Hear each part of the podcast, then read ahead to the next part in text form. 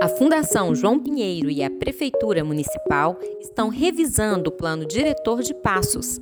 O Plano Diretor é uma ferramenta que orienta o crescimento e o desenvolvimento municipal em busca de uma cidade mais humana, mais próspera e sustentável para todos. Com ele, a cidade cresce de forma organizada e a qualidade de vida da população melhora. Os relatórios e as propostas para as áreas de economia, educação, saúde, assistência social, esporte e lazer, segurança, turismo e cultura já estão disponíveis para consulta. Em breve, também estarão disponíveis os relatórios e proposições para as áreas de meio ambiente e de ordenamento territorial. Leia e dê a sua opinião. As participações serão registradas e poderão contribuir para a revisão das propostas que irão compor o plano diretor.